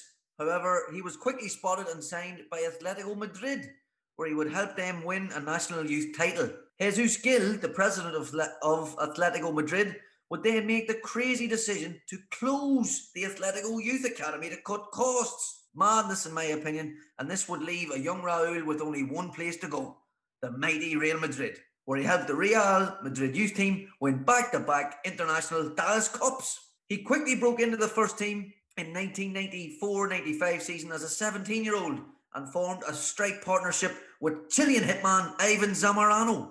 And Raul would hit nine goals in 28 games in his first season. Not bad for a rookie year at the Bernabeu. Not to mention, he also added his very first La Liga title. Raul improved his goal tally in 1996, hitting 26 goals in all competitions, and would add another La Liga in 1996-97 under the disciplinarian and postman Pat lookalike Fabio Capello, with the Spaniard banging in 22 goals, despite what people perceived as a negative and dis- defensive Real Madrid team. We all know, however, that Madrid's main objective is winning the Champions League, and Raul helped them achieve this in 1997-1998 as they beat the wonderful Juventus 1-0 in the final, where Raul played alongside Christian Karembeu, Mucci Panucci, Hierro, Redondo, Roberto Carlos, Mijatovic, Savio, Seedorf, Morientes, and Captain Sanchez. It is the 99-2000 season that truly seen Raul become a world-class player ever, as he tormented every team he came up against, hitting 29 goals and adding assist after assist to his game. He was given a free role by Real Madrid, playing behind Fernando Morientes and Nicolas Anelka, and he would torment the fruity combination of Henning Berg and Jaap Stam at Old Trafford, as well as help Madrid thump Valencia 3-0 in the final and scoring a wonderful winning goal where he ran from the halfway line and santied the goalkeeper. Raul seen many changes over the years at Madrid, no more so than the Galactico era, which seen him link up with Zinedine Zidane, Luis Figo, David Beckham, and Ronaldo. Raul would remain the constant at Madrid along with Guti. Such was his quality and leadership, and although having a quiet demeanour, he was the main man behind the scenes and completely ran the dressing room. He would win titles in 2003 and 2007 in between some Barcelona dominance, striking up an excellent partnership with Ruud van Nistelrooy between 2006 and 2008. Raul's last game and indeed touch for Real Madrid was away to Real Zaragoza, the stadium where, in fact, he made his debut.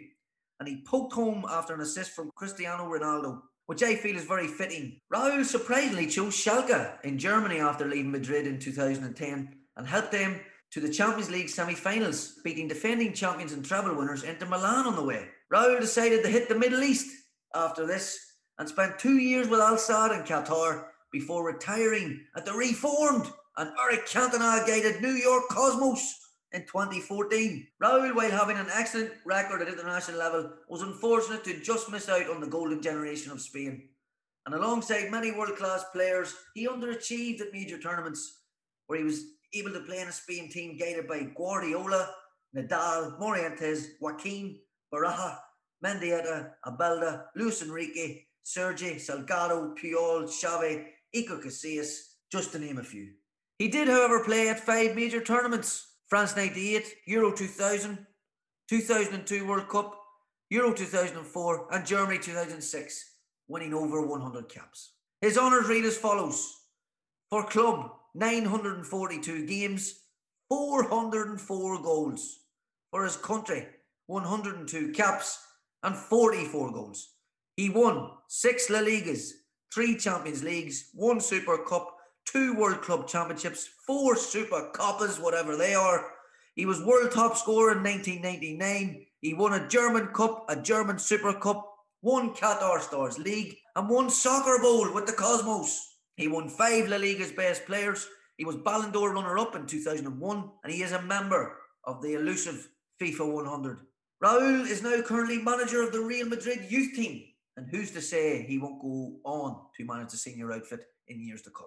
In conclusion, Raul is simply a magnificent and world class player with wonderful technique and temperament, a player in his prime who would have walked into any team on the planet. This week's Maverick of the Week is Raul. He scored uh, quite a few goals in the group stages of this tournament, World Cup 2002, but did, did he get injured then? He picked up a slight knock, all right, uh, and, and Spain Spain will go on to highlight this as their main problem. You know, they didn't have um, a replacement, a suitable replacement for him. He was world class. At this point, he was flying. He was in his pump. You know, Yeah. Madrid just won the Champions League, and so when you lose a player, it kind of knocks teammates. Uh, confidence a little bit, you know. Oh, we don't know Raul. Start overthinking things, and I think that Spain team struggled with that type of thing. They really struggled with the pressure. So when the when you lose one of your best players, then oh, we're in trouble now. It's match of the week. Bloody hell!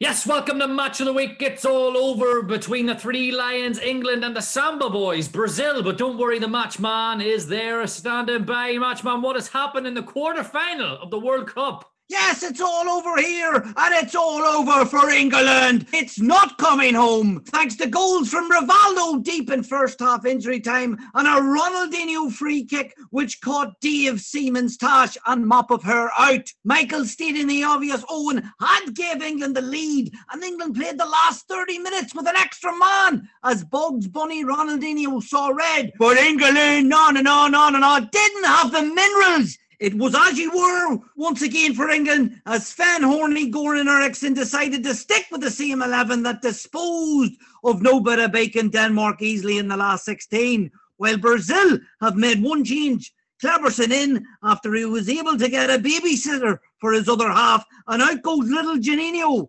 Word has it his agent is on the phone to Berwick chairman Steve Gibson about bringing the little gem back to the club for the 45th time.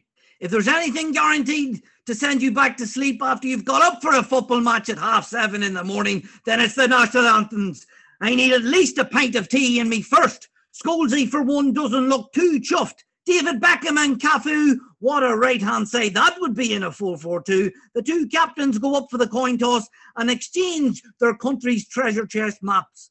England kicked off in their white shirts with the three lions on their chest. Brazil in blue, and I'm not sure why they are not wearing their samba yellow. It doesn't even clash with white, but maybe the big swoosh Nike made them wear it. A corner for England within the first 15 seconds after a strong run from Girls Aloud Cole. The England fans roaring their side on rather than roaring at innocent people on the streets. Brazil had the first chance of the game, master of the universe Rivaldo, with a pop shot from a wishful 30 yards out. And wide, no trouble for Seaman. Scholes was about three minutes late on Ronaldinho. They don't call him the Ginger Ninja for no reason. Brazil are awarded a free kick. They funny about with a ridiculous three touch setup, which nearly goes pear shaped. But a livid Roberto Carlos steams in and his shot is deflected for a corner, which was cleared by Solman Campbell. Solman was England's best player as he snuffed out numerous attacks early on. Lucio tried some ridiculous attempt at a backheel clearance. It spanked off his shin, and Owen picked the ball up. He chips the ball cleanly over the advancing Marcos and into the net. England lead Brazil. A scare for England as Beckham is carried off in a stretcher. Maybe he's just wanting some attention because he ran back on soon after as Junior, no, not Danny DeVito, is out jumped and out muscled by Big Heskey. Brazil had plenty of the ball at this stage, but they couldn't find a way past a packed England defence. But just as England were about to see this half out, Bugs Bunny Ronaldinho set off on one of his trademark dribbles. Beckham Scholes tried to hack him down, but both failed, not like Scholes to miss a challenge. Ronaldinho still travelling with the ball. Bugs then found Skeletor Rivaldo in the box, whose first time finish past sex symbol Seaman gives Brazil an equaliser deep into added time. Why didn't England just hack Ronaldinho down and take one for the team? Half time, one all. No changes made in the second half. It started with Kléberson, who had to ring the babysitter at half time, pulling Girls Aloud Cole out of position a few times. Scholes give away a free kick England's ninth foul of the day, and I think the Nugget has seven of them. The free was on the right, 35 yards out. Bugs Ronaldinho sends in a high ball which sails over the wandering seaman's midlife crisis head and into the corner of the net. Maybe his ponytail flapped in his eyes, not totally sure if Ronaldinho meant it. Did he? I don't think he did, but it's some free kick. Question marks over Seaman, not just his tash and ponytail, but his position for the free kick. He completely mistimed the flight of the ball and has been lobbed. And Dave, standing a few yards away from his goal line, flashbacks for Seaman when he was lobbed from the halfway line by Nayim. Brazil lead 2 1. And what a start to the second half of the Samba boys. Sven Horny Goran Eriksson takes off Sinclair. No, not the OG King Frank, but his nephew Trevor, and he brings on Dyer, a very skillful talent when he's not injured, listeners. Then there was hope for England. Ronaldinho was sent off. He was a bit late on Shiny Nut Mills, and he lands on Mills with his stud showing. In the follow through from where the ref stood, it looks like he then elbows Mills as he falls. There was no contact. A harsh red maybe from the Mexican ref, Ramos Rizo. That's a great cage fighter name. Beckham then tried to lead his team back from the brink by taking a dive in the Brazilian box. A 5.6 rating for David. Backs could have stayed on his feet and took a pop at goal. Brazil shut up shop. Never thought I'd say that. R9 Ronaldo was off, and in comes Edmilson. Beckham then goes down again in the Brazil box. David trying his best to win a pen. Owen's number was up, and off he trotted, and on came Vassell. A strange move taking off your best finisher, but Horny Sven knows best. Girls Aloud Cole is off, and on comes old Teddy Teddy. Sven is going for it. The last 10 minutes seen the 10 men of Brazil pick the three lions off on the break, and only for great tackles first from Slaphead Mills, then Rio, I forgot my drugs test, Ferdinand. Brazil played the clock and took the ball for a samba round the corner flags. And in injury time, it's now or never for England with a corner, Solman, and backside butt climb in the centre. It hits Rivaldo, bounces back on the butt, and goes out for a goal kick. Rio and Solman up for the last attack, but Lucio makes up for his error earlier on by winning the header and hitting the deck like he's been sniped and winning a free kick. The Mexican cage fighter's full time whistle sounded. The midlife seaman is in tears. England didn't look good in the second half. A strangely subdued performance against 10 men. Brazil deserved the result and will now meet either Senegal or Turkey in the semis. It's finished here. Brazil 2, England 1. What happened to England here? You know, that such a promising start. Did they just wilter in the heat, or was it they're just they're just not good enough? Oh, there was a few players that wilted in the heat for sure, notably uh, the two gingers in the middle of the park, Button Scholes, who were absolutely knackered. Beckham as well looked quite fatigued in this game, and Owen was carrying a slight knock. As well as that, I feel they were found out squad wise, and Swain didn't make changes to late on because he didn't know what changes to make. He didn't have the options that he should have had and yeah, I just think uh, overall England were were found out against a very good Brazil team who looked as comfortable with ten men as they did eleven. Do you think those players were there for Sven? He just didn't pick them. Yeah, I believe. Uh, well, we've already discussed McManaman. Yeah. I also feel that outside Michael Owen, Andy Cole was the best striker oh, like a channel runner like Owen and Cole wasn't brought. He plucked for uh, Darius Vassell instead of him, which is bizarre when you look back. Again, Cole was part of the, the last qualifying match. He just didn't didn't pick the right squad really, and you can see that when they go 2 1 down against 10 men, you've got literally nothing to lose. The worst that can happen here is you're going to go out of the World Cup didn't have the minerals, as the matchman says. And I think he brought on Robbie Fowler late on, but too little too late. And Brazil deservedly went through. Their system didn't change, you know, when they went a man down. They just played with the, the, the two up. Yeah. You know, it didn't really. And, you Instead know, of three. One or two, you Rivaldo and Ronaldo, like, so you're all right. Yeah. Dan, you've got a, a bit of a theory about Beckham cowering out of a tackle here in this game. Yes, the evidence is there on on Beck's um, it's close to half time when Rivaldo equalises. And it's much talked about, or was much talked about within the English media, that Beckham jumped out of a tackle on the halfway line. Now, I know, of course, there's another phase of play here, but if he goes into that tackle, uh, the ball goes out of play and it's 1 0 England at half time. These small things Yeah. can look back on, and I'm sure Beckham would never admit to jumping out of a tackle because he was he wasn't afraid of a tackle for sure. But he might have just been protecting the wee the wee foot there a little bit. Do we and metatarsal? Definitely think so. And he was struggling. Uh, it might have been a game too too much for, for him at that time after his after his injury and rushing back. They had a heavy group stage as well, England. I do feel Swain didn't manage the squad in the way that he should have. Ian Joe with the cross. Ah, yes!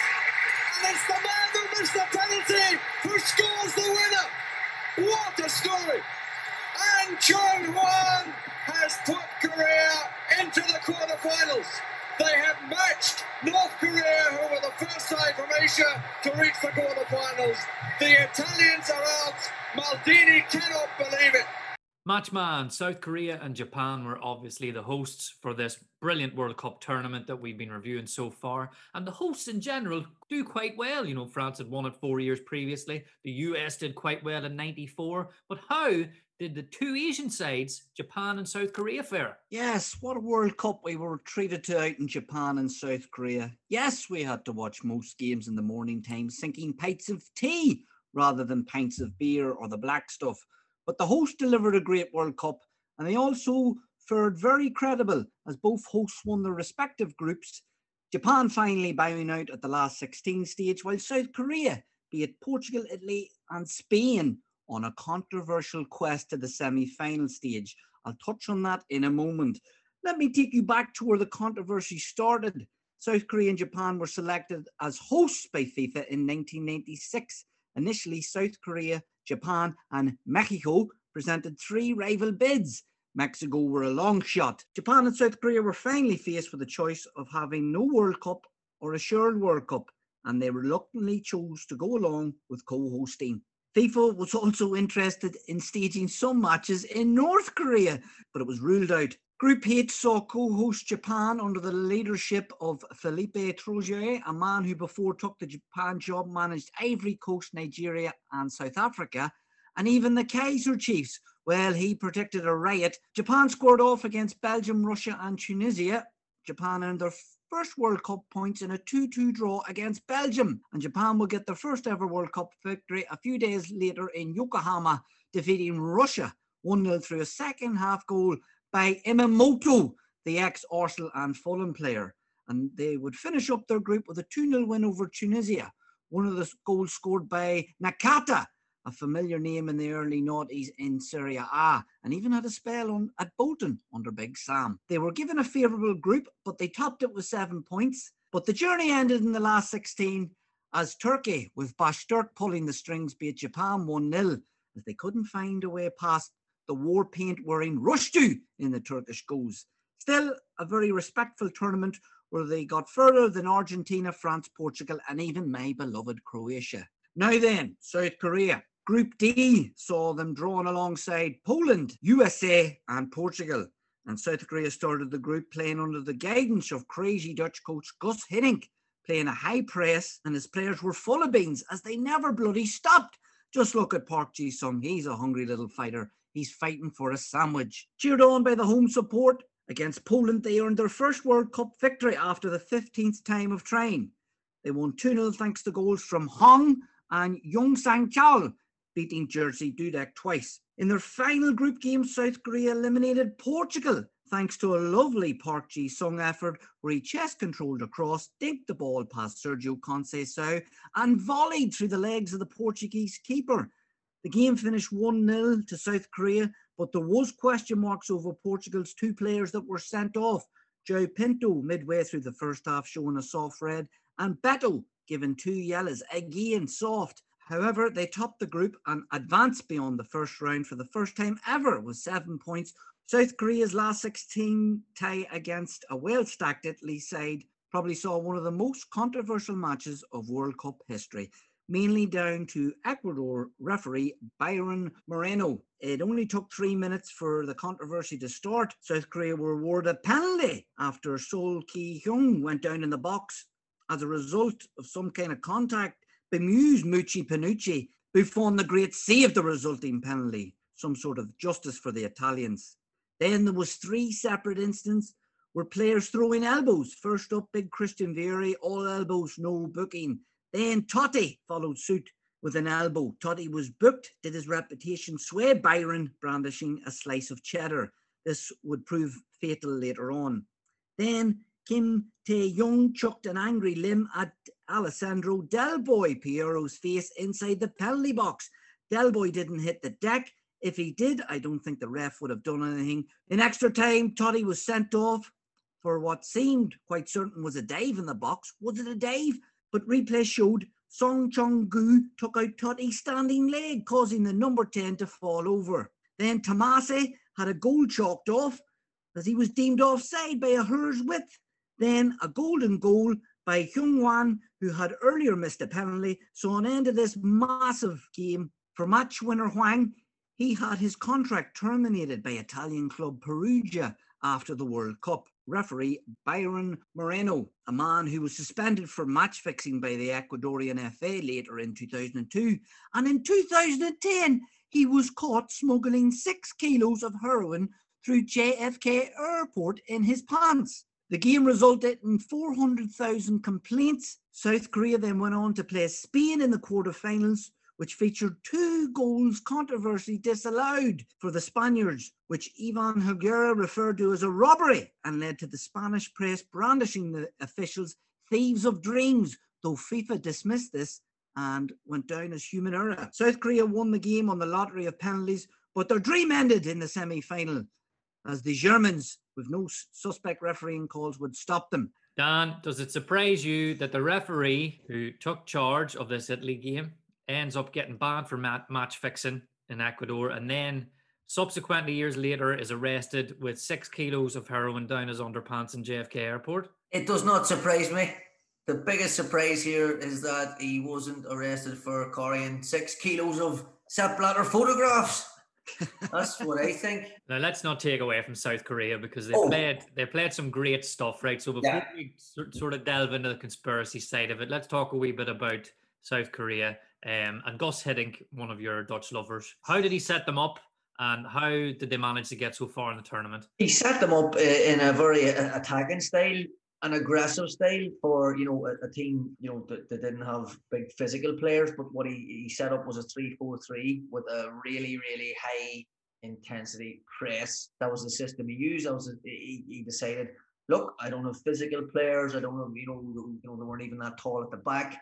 But what I do have is very fit players, very technical players, team runners, a couple of players, and really real skill about them, like Park Ji Sung, who he would, he would later take the uh, PSV Eindhoven, South Korea in a World Cup semi final. You know, best of luck to them. And um, they were they were unlucky in their semi final as well. You say best of luck there, but if you were that Italian side, would you feel a little bit hard done by? Oh, would be absolutely fuming if it was. Uh, certainly, the Italians. I think Spain just performed poorly in the quarterfinals. I know the two goals disallowed, but they didn't really play well in the day. Italy, Italy did play well. Italy were robbed really. Um, there's no point saying it otherwise. You know, I've, I've, watched the documentary piece on it. I've watched the highlights of the match. I've read various articles, and it just they were. I know it's funny saying Italy were robbed, but they really were. Like the two major ones are Totti gets sent off and he's for diving when he clearly is. There's contact, mm. and the second one is Tommasi is clearly onside and mm. scores. And the goal is disallowed. Why? Why people think it's a conspiracy? This is the first World Cup that's held in Asia Mm-hmm. It's the first World Cup between two host nations. The conspiracy is that FIFA wanted to grow the game more in Asia. And the way to do that was to get Japan out of the group and to get South Korea as far as possible. What do you make of that? Oh, probably can't believe it. no, what we don't know now. Well, yes. Dan, what's your view? Is it uh, is it a FIFA conspiracy or was it just really bad refereeing decisions that seem to go Korea's way? Well, there's two sides of it. I, I like to believe in the conspiracies, so I'm going to stick with that. overall, yes. overall, as well, the trouble sometimes with World Cups is with each nation having representatives in the officiating, is that you will get very poor referees. Mm-hmm. So uh, he probably had no business refereeing that game, refereeing the caliber of the players on show refereeing a knockout fixture at the World Cup. Gilberto Silva to Ronaldo. Ronaldo for Brazil. Oh, what do you say about that? Extraordinary. 49 minutes gone. Every A hero, and Ronaldo is one here. His sixth goal in the tournament. And even Rüştü could do nothing about that. Okay, lads. So now we move on to the World Cup final. A final that, in my opinion, was only ever about one man. In Saitama, during the summer of 02, a busload of Japanese commuters on their way home from work found themselves suddenly overwhelmed by a gang of exuberant Brazilians who jumped aboard armed with ukuleles, drums, and an outpouring of joyous song. The centerpiece of this bouncing crew was a huge, cheerful man in a homemade drag costume. His spectacularly garish makeup was smudged in all the elated excitement. His wig was all over the shop. His fake cleavage hoiked at a very, very odd angle. He was dressed as Ronaldo's nurse. He had scrawled the words over his outfit in case anybody needed clarification about his first outing in drag.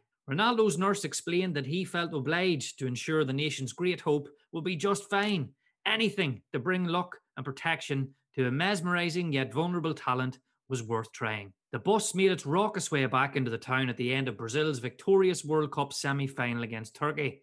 Ronaldo was the match winner, dominant throughout the game, and the final whistle inspired fans behind the goal to hoist huge white letters to spell out his name Hollywood style. This was a sentimental story that demanded the works to take Brazil into the final, to grab another shot, to give himself and his country the chance to make some kind of peace after the shattering drama of France 98 was everything. The nightmare is over, Ronaldo said. Well, nearly. Just one more hurdle to go. As if four years of questions, conspiracy theories, inquiries, and doubts were not enough, Ronaldo went on to rupture the cruciate ligament in his right knee before the World Cup 2002. He missed the qualification campaign as he rehabilitated. That explains why Ronaldo's nurse on the bus felt such a strong sense of duty to send protective and positive vibes. Ronaldo's capacity to return to peak form and to deal with the attention remained delicate subjects. slightly heavier than before, with a monkish haircut, and carrying all that baggage and attention, he set about his business at World Cup 2002, racking up goals, six of them before the final. Here is what the great man had to say himself about that semi final goal and how he felt going into the final. I had a small muscular injury in my right thigh, and that's probably the reason why I scored the winning goal with a toe poke. I was in pain and didn't feel my muscles could cope with me hitting the ball hard with the laces or the inside of my foot. When you do a toe poke, the power comes more from the hips, so I could spur my thigh a little by kicking the ball in this way. This kind of technique is used in futsal, which I played a lot during my childhood. In the moments after the final whistle, when we'd secured our spot in the final, I felt a mixture of joy and relief. But soon after, I was hit by a feeling of insecurity because of everything that had happened in the hours before the final four years earlier. Suddenly, everything that happened in that hotel room in France came flooding back. On that occasion, I decided to get some rest after our team lunch. The last thing I remember is getting into bed.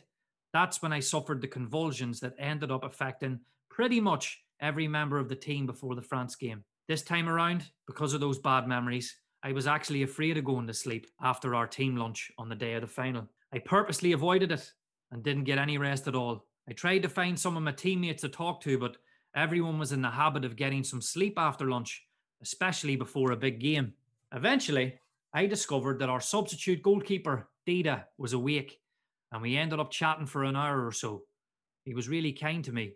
He distracted me because he knew every time I thought back to the 98 final, I would remember the convulsions, and the idea of that happening again was my biggest fear. The final pitched Brazil against Germany.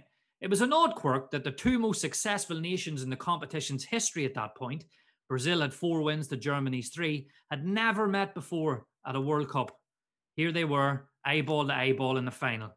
The thrills of the three R's versus the defiance of Oliver Kahn, who had fetched the ball out of his net only once en route to the final. The final would belong to one man.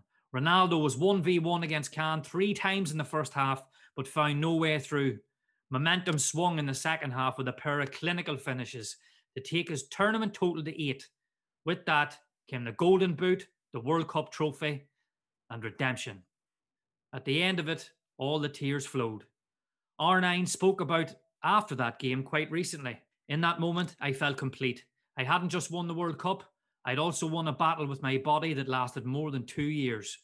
That was the biggest victory of my career and of my life. Numerous great players have never won a World Cup. Ronaldo was in the squad for three consecutive finals, but had to bide his time to make the moment his own. The best things do not always come to those who wait, but for the Brazilian Ronaldo, the original Ronaldo, some might argue the greater, it was worth waiting for. This was the true story of redemption a story that started at France 98 and finished at World Cup 2002. What were your feelings after Ronaldo finally did it? Oh, absolutely delighted for him. I think any football fan worth their salt would have felt the same way. I remember watching the first group game against Turkey where they won 2 1, and there was still doubts about his fitness, even going in, and he scores a cracking equaliser, ball whipped in, he just throws himself at it, you know, brave, brave as a lion and from there on, he just he just he was on a mission. Probably from the quarterfinals on, when they beat England, and, and although he didn't score that day, there was only going to be one country winning this World Cup, and that scene at the end where he's hoisted up, you know, and the flags around him and the players around him, and uh, it's magnificent. He was he was a joy to watch. Played with a smile on his face, Ronaldo, and uh, what a player. Brazil in the end, 2 0 suggests quite a comfortable sort of victory in the final, but Germany made them work for it. They did indeed. I think Germany give a great account of themselves. Very unlucky not to score. We talk about the the finesse and the attacking options Brazil had, but they were able to stand strong that day. The experience of Lucio and Cafu at the back as well too, not Roque Junior. Yes, Germany did Germany did have a have a go with them, but as Dano said, it it was just their name was on the trophy just so happy that he, he, this was his World Cup. He deserved it. He really, really deserved it. And what did you make of his haircut? Brutal. You weren't thinking of getting it, no? No, well, the, the only thing I can think of is that uh, electricity got cut out of the hotel midway through a head shave. and he just kept it? And he just thought, I'm going with it. I'm going with it. Kahn, Kahn's going to spill one for me here. Or Maybe who- Oliver McCann was too busy looking at his hair. Who cut his hair? I think they brought. I think they flew uh, a young Brazilian barber over by the name of Bebeto. Either that or it was uh, Edmundo's pet monkey. You know what? Ronaldo's actually come out and apologized f- about that haircut because obviously millions of Brazilian children then ended up having the same haircut. And he was apologising to all the mothers, wasn't he? Aye. For their, for their kids uh, looking looking for that haircut. I think I think uh, I think did a young Mush Elliott have that haircut? I think he still has it now. Say, says the two boys who got their hair streaked at the exact same time. Yeah, yeah. We did, and uh, I was allowed to keep mine. Dan wasn't. I wasn't no because I had a Thomas Kushak head, so but quickly told to go and sort myself out. So now we're going to pick our team of the tournament, lads. Who have we went with in net? Yes, it's Oliver Kahn. The angry German kept five clean sheets on the build up to the final. Um, the only man to put the ball past him was Robbie Keane in injury time, and he was fuming. He's our number one. At right back, I went with Cafu. It was his third World Cup final. He'd won two. He'd set the benchmark for right backs across the world. Alex Ferguson claimed that he must have had two hearts. And this is the best bit of the whole final for me at the very end. He wrote, Regina, I love you on his shirt as he lifted the trophy for the second time, paying tribute to his wife, who he had known since he was two years of age. What a man. Magical. Nice touch. Who's at centre half? And I'm going another Brazilian, and it's Lucio. Who's his centre half partner? It's Sol Campbell, the soul man. Even despite England's defeat in the quarterfinal against Brazil, he was the best defender on the pitch. He wasn't at fault for any of their goals. He was superb against the Argies in the in the group stage, and he's in there beside Lucio. Who the hell is going to get past these two men? At left back, I've went for another Brazilian. It's Roberto Carlos. Solid tournament. He had one assist. Uh, he probably had a wee bit more defensive work to do than usual, but he did do it well, and he was man of the match against China. Who have we went with the right midfield, Dan? Yes, at right midfield, I've went for a box of batteries. It's Park Ji Sung, who had a brilliant tournament for South Korea, helping them get to the semi final. He played right midfield for them in a 3 4 3, which is an energy zapper of a position to play. He was outstanding all the way through. He wore the 21 shirt for South Korea, and he would get his big move then to PSV Eindhoven. Who is tucked in beside him at centre midfield, Mush? It's Michael Ballack. Yes, the big German centre midfielder who could do everything and was vital in the knockout stages. He scored their winning goal in the quarter final and the semi final, but unfortunately, he received the booking and missed the final. Now, whether or not he would have made a difference because he has that awful record doing a bit of a Jimmy White and choking in finals, don't think it's his fault, but the teams he's involved in. But Ballack's in there to keep Park right. And beside Ballack is Nicholas Butt, one of the two Ginger Ninjas. Uh, he was brought in as the replacement for Steven Gerrard, but he was more than a replacement. He was England's midfield anchor, and he was Pele's player of the tournament. He was immense throughout. Probably did tire a wee bit in that Brazil game, but against Argentina, he was immense and more than deserving of making it into the team of the tournament. Who's on the left wing? On the left wing, it's Yildiray Basturk.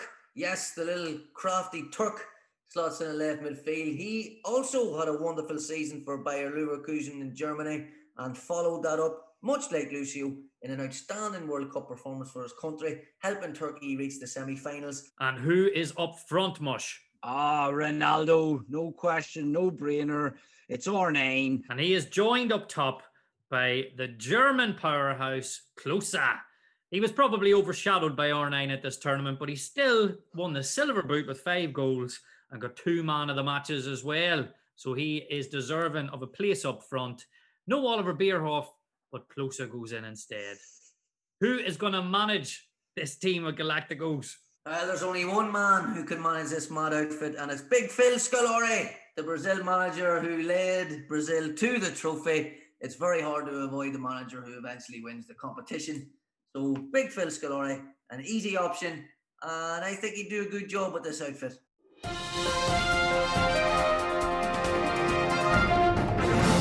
It was a very, very, very busy summer after World Cup 2002 as managers tried to grab those players who were stars during the summer. Some players got transfers just because they had one good game, others because they really deserved it. We look back now at the best and worst transfers after World Cup 2002.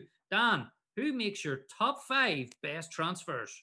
In at five, it's Robbie Keane. Yes, the Irish striker who lit up the World Cup moved from Leeds United to Tottenham Hotspurs on deadline day for seven million pounds.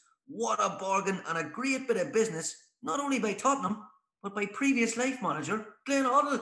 In at number four, it's Michael Ballack, who moved from Bayer Leverkusen to Bayern Munich for six million pounds.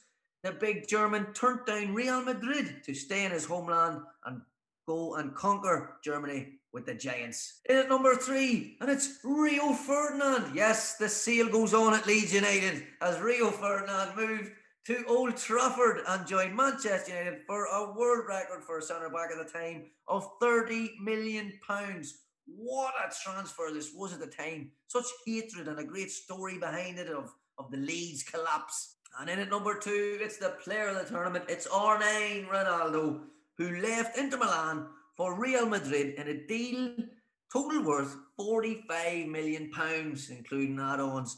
And what a bit of business this was again from Real Madrid, adding to Zinedine Zidane, adding to Luis Figo. Ronaldo was the third Galactico win through the doors. And my number one best bit of business from the 2002 summer is Alessandro Nesta, who moved from Lazio to AC Milan for 28 million pounds. Lazio were in disarray at the time. They had got themselves into debt and they had to sell off their skipper, who actually didn't want to leave. He would turn down Juventus, Inter, and Real Madrid to join AC Milan. And Nesta's just cool, isn't he? What a defender. Yeah.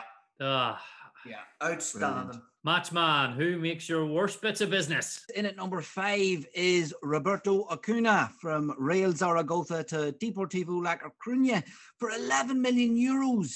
His nickname was El Toro, which stands for Bull, and this was clear at the 2002 World Cup when the Paraguay international elbowed Michael Ballack in the face and was sent for an early bath. Despite that, Deportivo signed the pelter from Paraguay to give them strength in more ways than one to their squad, which was in the Champions League. However, El Toro's time at Deportivo was non existent. He first had to serve a five match suspension for actions in a previous life at Zaragoza the previous season and 14 appearances in four seasons where he was loaned out twice. He never could fight his way into the team, maybe because he was fighting management. He did earn 100 caps for his country, and at the age of 43, he helped Deportivo Rocuta in his home country gain promotion to the Paraguay second division. Number four, it's Martin Laursen to AC Milan for 9.9 million euros from Verona and Parma as he was co-owned. Yes, championship managers will understand the co-owned transfer policy. Nothing more frustrating trying to buy a player from Serie A side in the noughties in Champ Man than finding out he was co-owned, meaning you'd have to place two bids on a player. Laursen was at loan at AC for the 0102 season and his impressive spells at the World Cup for Denmark, they signed him permanently. AC also purchased a certain Nesta that summer and it was game over for Laursen. He only notched up 20 appearances in two seasons and he wasn't in the Milan squad that won the Champions League final that season. The summer of 04, Aston Villa came in and signed him where he would become a Villa cult hero. Number three, it's Hugo Viana to Newcastle United from Sporting for 8.5 million pounds. The great Sir Bobby Robson must have had contacts and he got told this lad's a player. Well, Hugo had just won the Young European Player of the Year after his debut season and he'd also won the Portuguese league title, so everything looked good. Well, an unassuming spell at the Magpies for Hugo, he couldn't find any sort of form and even was mentored by the late great Gary Speed. 39 appearances in two years. He was loaned back to Sporting, where he rekindled his form, and then Valencia required his services. Number two, it's Francesco Coco from AC Milan to Inter Milan. No fee involved. It was a straight swap where AC Milan got the services of a certain Clarence Seedorf. I think we know listeners who got the better deal. He played at the World Cup and was regarded to be the, the next best left back in the country behind Maldini. His time at Inter was blighted by injuries and he only made 26 appearances in five years. Though he's publicly stated Inter forced him to undergo back surgery, and in the end, he had to recover for two years. He was released in 2007 and then he got a trial at Man City where he showed up to the training ground smoking a cigar. Dan, you know a few boys have showed up the training smoking cigars. I know plenty, and Francesco Coco's another one. Well, you'd have been better off with a box of Coco Pops playing at left back than because he was cat, cat man new. And number one, it's El Hadj Diouf from Lens to Liverpool for 13.5 million pound. I've already covered this tramp in me Madman of the Week piece a few issues back. If you haven't listened to it already, it's still available. Wink, wink. 79 appearances in two years where he, he notched a great return of six goals and only three of those in the Premiership. While at Liverpool, he was a real bad egg on and off the pitch, spitting on fans, disrespecting everybody, even his teammates. He was shipped out to Bolton, where even Big Sam couldn't change Diouf's ways. As Neil Warnock said, sewer rat, but that would be giving sewer rats a bad name. I've no more to say on this player. That's it. I'm done. You anything more to say about this sewer rat, Dan? I have plenty to say about the deal because Liverpool had Nicolas Anelka on loan during the 0102 season, had the option to sign him permanently, and Gerard Houllier decides to buy himself a bag of weed and go and buy juice.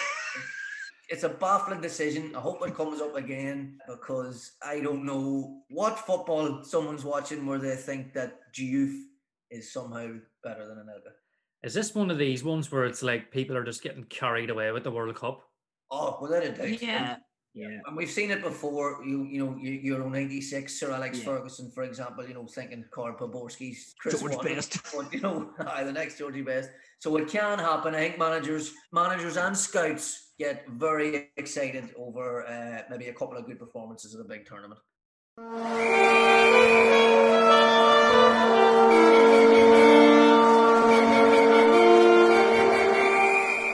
But now it's time to pick the managers in our Simpsons 11. We covered the 11 players in last week's pod, but now we need a manager or managers, depending on what mush the match man has went with. Dan did float the option of uh, Roy Evans, Gerard Houllier partnership. Matchman, who have you went with? Yes, so the 11 men have been assembled, but who the hell is going to be in charge of keeping these players in check and getting the best out of them? The manager I had in mind actually was a coach at the 2002 World Cup and has great man management skills. Is Giovanni Trapattoni, who looks a lot like Don DiMaggio in The Simpsons, who is Fat Tony's boss and appears in the episode when Krusty owes money to Fat Tony. And of course, Homer is involved as he's enrolled at Krusty's Clown College. But I'm feeling Trapattoni needs some assistance in handling these Wildcats. So I've enlisted a number two, a co-manager, a very experienced coach, Felix Magath, who is the dead ringer for Hans Moleman, which will come in handy as Molman once got hit in the groin with a football. What do you think would happen if Trapattoni was made a flat, flavourless Manhattan? Would there be a kiss of death involved? I think if he went home that night, there may be a horse's head in the bed. Brilliant, lads. So we've got two managers now managing the Simpsons 11. The team is complete. Dan, are you happy with the final choices? I'm delighted with the final choices because, you know, just looking at our 11, you know, a feel a second manager was needed, particularly to keep an eye on Kearney and Freddie Quimby, who is a violent man, as we've seen. Uh, he attacks waiters. So,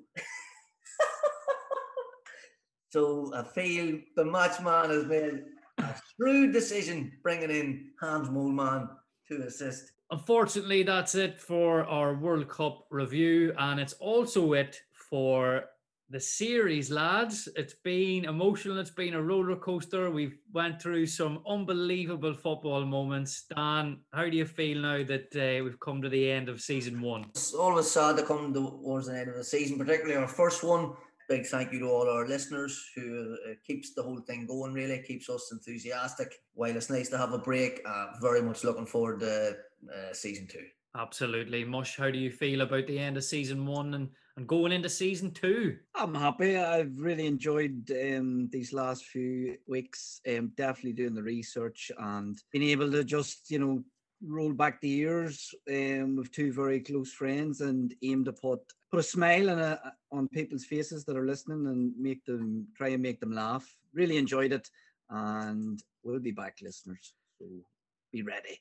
Yes, we will absolutely be back. Uh, we are going to release season two sometime around the summer, but we're still here. If you want to send in your football stories or matches that you want covered, then you can do that at jumperspodcast at, at gmail.com. And of course, we've got our Facebook and Twitter pages as well. Uh, so please keep in touch and we'll look forward to season two with Stephen, Dan, and Mush the Matchman.